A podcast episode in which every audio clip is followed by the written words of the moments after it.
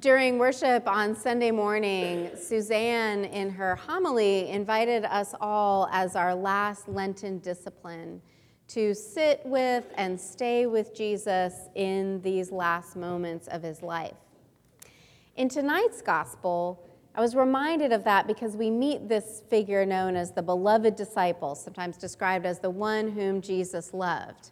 And it's tonight in the 13th chapter of John when we first meet this beloved disciple. This is the moment when this beloved disciple first shows up in the Gospels.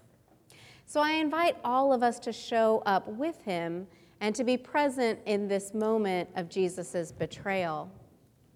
Now, the gospel describes this beloved disciple as, as reclining with Jesus. So, this is how people in, in the ancient world would have eaten festive meals. If they're close to one another, they recline rather than sitting to eat. And this disciple seems to be reclining right next to him.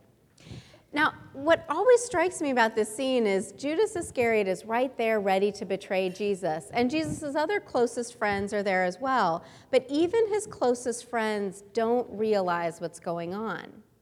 So they know that someone is going to betray Jesus, and Simon Peter, who's a pretty close friend of Jesus's, isn't he doesn't quite understand who it's going to be, and so he has to signal to the beloved disciple, the one seated, seated closest to Jesus, to figure out who it is. So I like that scene, like Simon, like, hey, you know, hey, you closest to Jesus, can you get Jesus' attention? It gives me the sense that this meal wasn't just a small, quiet gathering. There must have been lots of noise and maybe people there who aren't remembered in the gospel accounts themselves, at least not by name.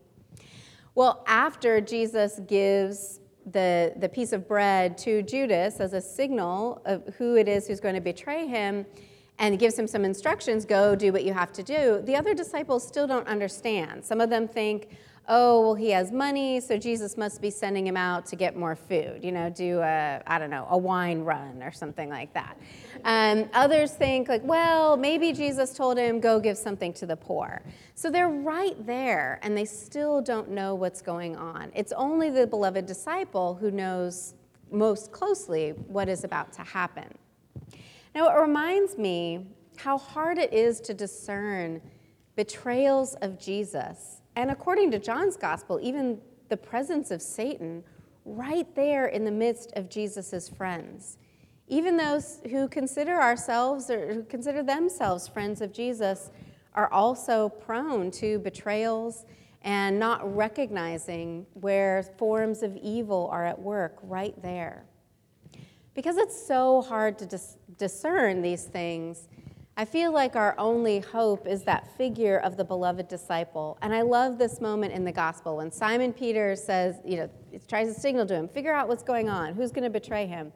It tells us that the beloved disciple leaned back and asked Jesus a question. And I love that image of pressing into the heart of Christ. That's what I invite us to do tonight as one more of those moments when we sit with and stay with Jesus to know if we're going to discern and recognize moments of betrayal, the best way to do that is to be as close as it's possible for us to be to the heart of Jesus, to rest by him and to lean back into him and to feel the presence of Christ's heart. Amen.